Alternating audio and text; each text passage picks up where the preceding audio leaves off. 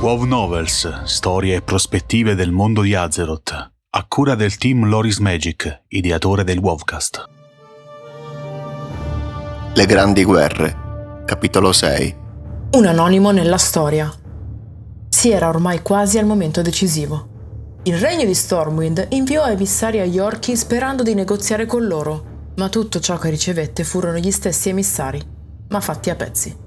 Contemporaneamente, i maghi di corte chiesero aiuto al Kirin Thor di Dalaran, ma quest'ultimi non concessero alcun aiuto, pensando che gli orchi fossero alla fine un problema della sola Stormwind. I sette regni erano molto diversi da come possono apparire oggi. All'epoca ognuno pensava esclusivamente al proprio territorio, aveva la propria economia e si era sempre diffidenti verso questo o quel regno, nel timore di perdere i propri possedimenti e la propria influenza. Fu comunque in questo frangente che la prima guerra consegnò alla storia una figura il cui vero nome si è perso nelle nebbie del tempo, il difensore della corona, qualcuno di cui non sappiamo davvero nulla se non le sue gesta. Come prova delle sue capacità, quest'ultimo venne messo a capo da Re Lane su un piccolo appezzamento di terra. Il difensore riuscì a trasformare quel piccolo appezzamento di terreno in un vero e proprio accampamento militare in pochi giorni, le poche pattuglie dell'Horde nelle vicinanze furono spazzate via. Qualche tempo dopo, le spie riferirono che gli orchi intorno a Gran Hamlet stavano ammassando un grande esercito per marciare contro Stormwind stessa. Il re inviò il difensore insieme a un piccolo distaccamento di truppe per radunare gli abitanti di Gran Hamlet e difendere la città da qualsiasi attacco.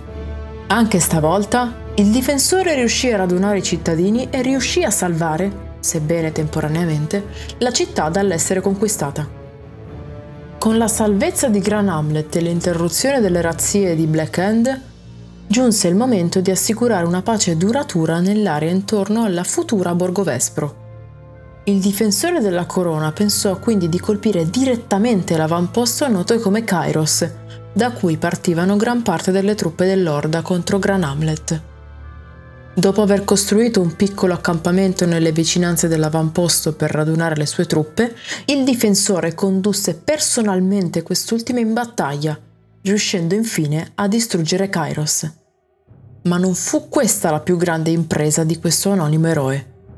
In quel momento erano infatti passati una ventina di mesi da quando Sir Anduin Lothar aveva guidato una spedizione nelle miniere della morte alla ricerca del perduto tomo della divinità un libro di grande valore per la Chiesa della Luce Sacra. Ma dal giorno in cui era partito, di Lothar non si aveva più avuto notizia. Tuttavia, il campione del re era apparso all'abate dell'abbazia di Norshire in una visione, malinconico e che invocava aiuto.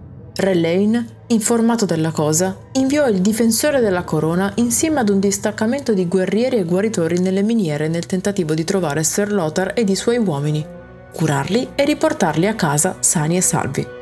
Anche se le miniere erano disseminate di ogre, il difensore, insieme ai suoi soldati, riuscì comunque a farsi strada tra i nemici ed alla fine a trovare Sir Anduin, gravemente ferito, insieme ad altri membri della sua spedizione.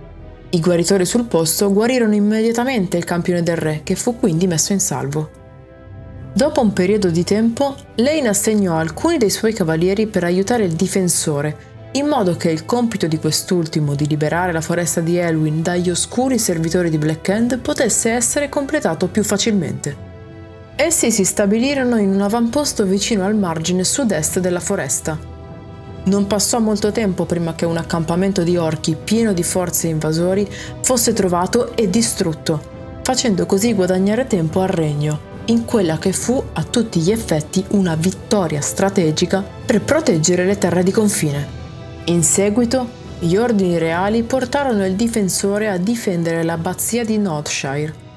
I chierici che vivevano nei pressi della struttura erano infatti assediati da una banda di guerrieri umani che erano stati coinvolti da agenti nemici a combattere contro la corona. Un plotone di cavalieri fu nuovamente messo sotto il comando del difensore, che con loro riuscì a difendere con successo l'abbazia. Nel frattempo, però, il piccolo villaggio di Sunnyglade era stato completamente invaso e distrutto dall'Orda. Un gruppo di esploratori fu quindi inviato alle sue rovine per esplorare il luogo e raccogliere informazioni. essi riferirono che i sopravvissuti erano stati portati in un recinto nascosto degli orchi per servire come schiavi. Ma ancora una volta, il difensore della corona portò con sé un distaccamento di guerrieri e riuscì a schiacciare ogni opposizione, distruggendo l'accampamento degli orchi. Con i contadini di Sunnyglade liberati, iniziò la ricostruzione del villaggio, che tuttavia non venne mai portata a termine. Per quanto riguarda la figura del difensore della corona, ebbene, la sua storia conosciuta finisce qui. Questo perché dopo questi eventi il difensore sparisce letteralmente dai libri di storia e di lui, di quell'impavido eroe che salvò non solo una figura leggendaria come Sir Lothar, ma migliaia di vite umane, non si seppe più nulla. Grazie per l'ascolto. Trovi un nuovo Wovcast ogni mercoledì e un nuovo WoW Novel ogni venerdì su tutte le piattaforme di streaming. Ti aspettiamo su YouTube con approfondimenti video, estratti delle live e tanto altro. Se ti piace il nostro lavoro e vuoi supportarci gratuitamente, basta un clic. Seguici sui social, su Telegram e vieni a trovarci su www.lorismagic.it. Se preferisci, puoi supportarci attivamente anche su Patreon. Trovi tutti i link in descrizione. Alla prossima!